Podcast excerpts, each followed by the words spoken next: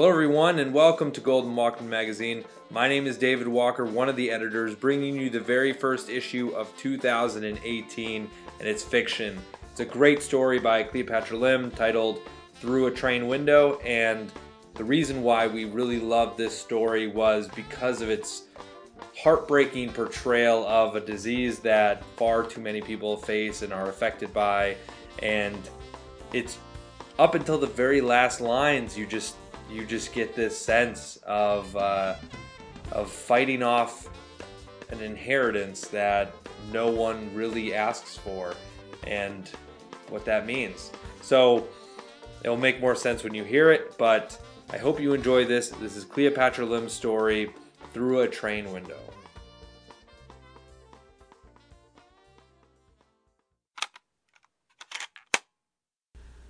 Cleopatra Lim reading Through a Train Window. It's all such a blur, my mom said in the train the other day. She was looking out the window at the plains and fields of grass and wheat that we were speeding away from that it looked like a jumbled up mumbled sentence. Like the way she talks when she's looking for something or someone or some way to come back. Life's a blur and I'm already wearing glasses. She looks at me expectantly now, as if I should know how to decipher anything she says and react exactly how she wants me to, because she starts to throw things when I don't understand and can't react with a smile and a yes, Jolene.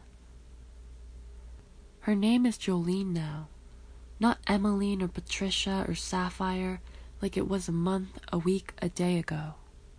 It's hard for me to keep up with who she is and how many children she has and who I am. Every other day when I get home in my little nook on 114th Street, I make myself look in the mirror above the sink and stare into my eyes and lips and nose and repeat. Maggie, 22, poet, part time bartender, two siblings, Trish and Brandon, one parent, Laurel Hopkins seven times until I think I can make it through another day and a half until I have to forget again. I think I could be an actress by now, probably Emma Watson. So far, we've gone through eight names and 12 weeks and too many personalities. Twelve weeks ago, I was a starting intern at Wallace and Pratt, and I finally had it going all good, and I was going to go to law school, and I was drinking a lukewarm chai latte when I got the call. Mommy, I think I made a fire. Help! My mom called me Mommy, and her stove and oven nearly melted off the wall, and suddenly my deposit for law school expired. She called me Mommy. She's not allowed to touch the stove anymore.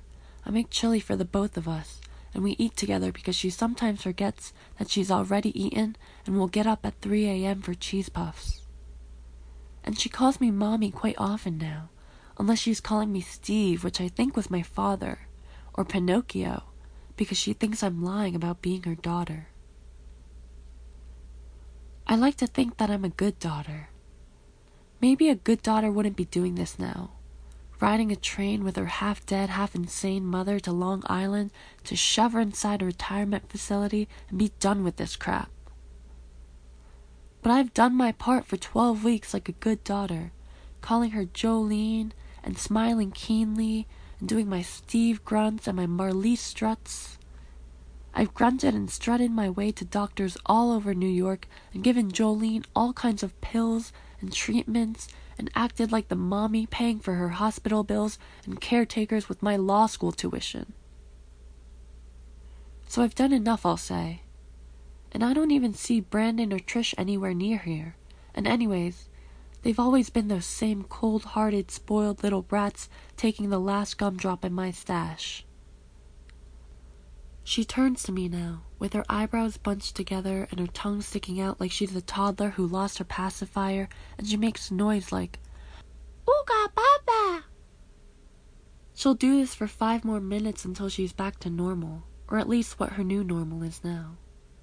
If I wasn't so fucking sick of this, I would say this was at least a bit funny, how she's maybe 30 times the age of a large baby, but perfectly seems like one now. Maybe life is a blur, and it moves so fast that some people can't see the 70 years that have passed them long ago, and they still feel like little infants at times. Winona, you better thank your lucky stars you were home sick September 11th. I heard there was a flood that day.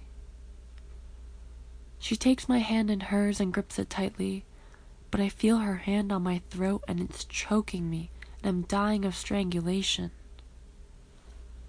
I wanted Mom to be happy, but who was to say she was happy here? And I wasn't happy like this. Nothing prepared me for mom who didn't remember who I was and didn't know what I was doing in her house. School didn't, books didn't, and mom certainly didn't. She used to be so smart, too.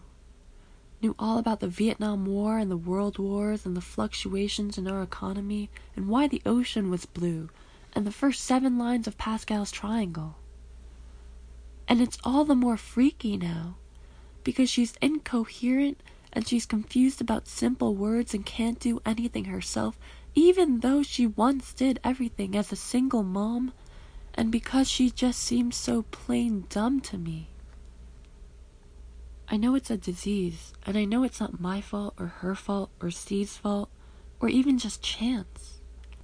It's like cells and proliferation and science and life moves like a blur, so we didn't even see it until it happened, and it got too deep for us to climb out. I can't even look at her now, though. Her wrinkles are deep set into lines like, like the streets she'd walk at night until I'd get a call from the police station and her lips that thin out like the patience I wear, and her auburn eyes that I thought were once so clear and full of curiosity and thought and experience, that are now just two bottomless pits stuck onto her face. So I have to close my eyes a lot now, and do grunts without opening them, and take trains to Long Island so I can finally open them once more. I need to stop being other people and stop smiling keenly and strutting around and finding her on the bathroom floor with cheese puffs and forgetting who I am. Winona, look! The deer! Oh! You missed it. Wait! Oh. I turn my face away from her. I whisper, Maggie. 22. Poet. Part time bartender. Two siblings, Trish and Brandon.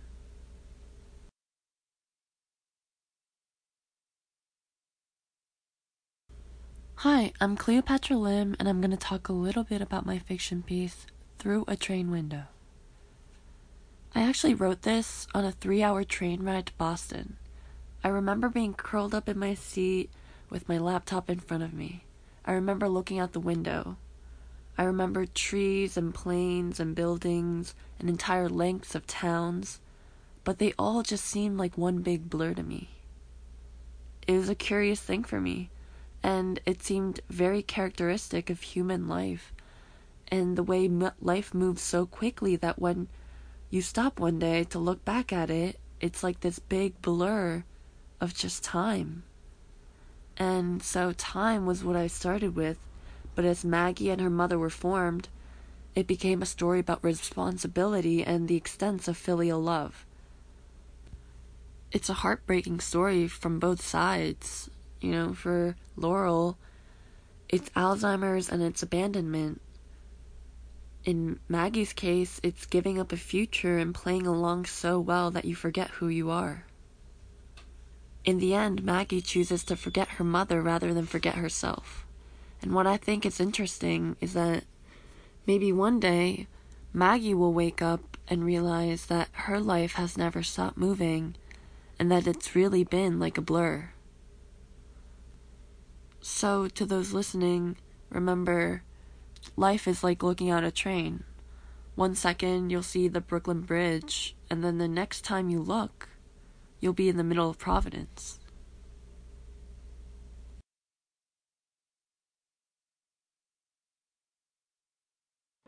So I hope you enjoyed this issue of Golden Walkman Magazine. My name is David Walker. I'm one of the editors. Joey Gould is another editor.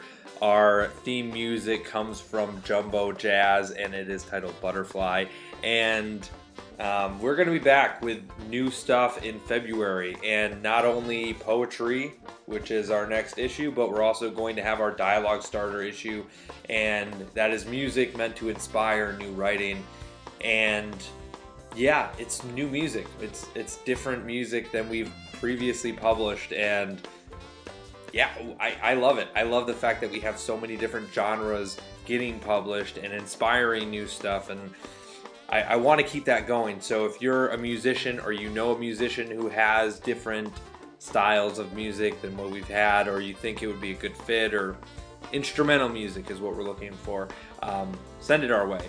If you want to become a contributor, go to goldwalkmag.com, read out how to do that, and you know we're looking for all types of different stuff. Again, we still want some more craft essays. I think we have one or two in the pipeline, so our call worked. Um, but we wanna we wanna have more. So craft essays. We also are doing current events, so that's under tapes from the outside, and yeah, we're going to have our our next chapbook contest in the summer. So look out for that as well. Um, that's all I got for you right now. So see you in February and hope to hear from you soon.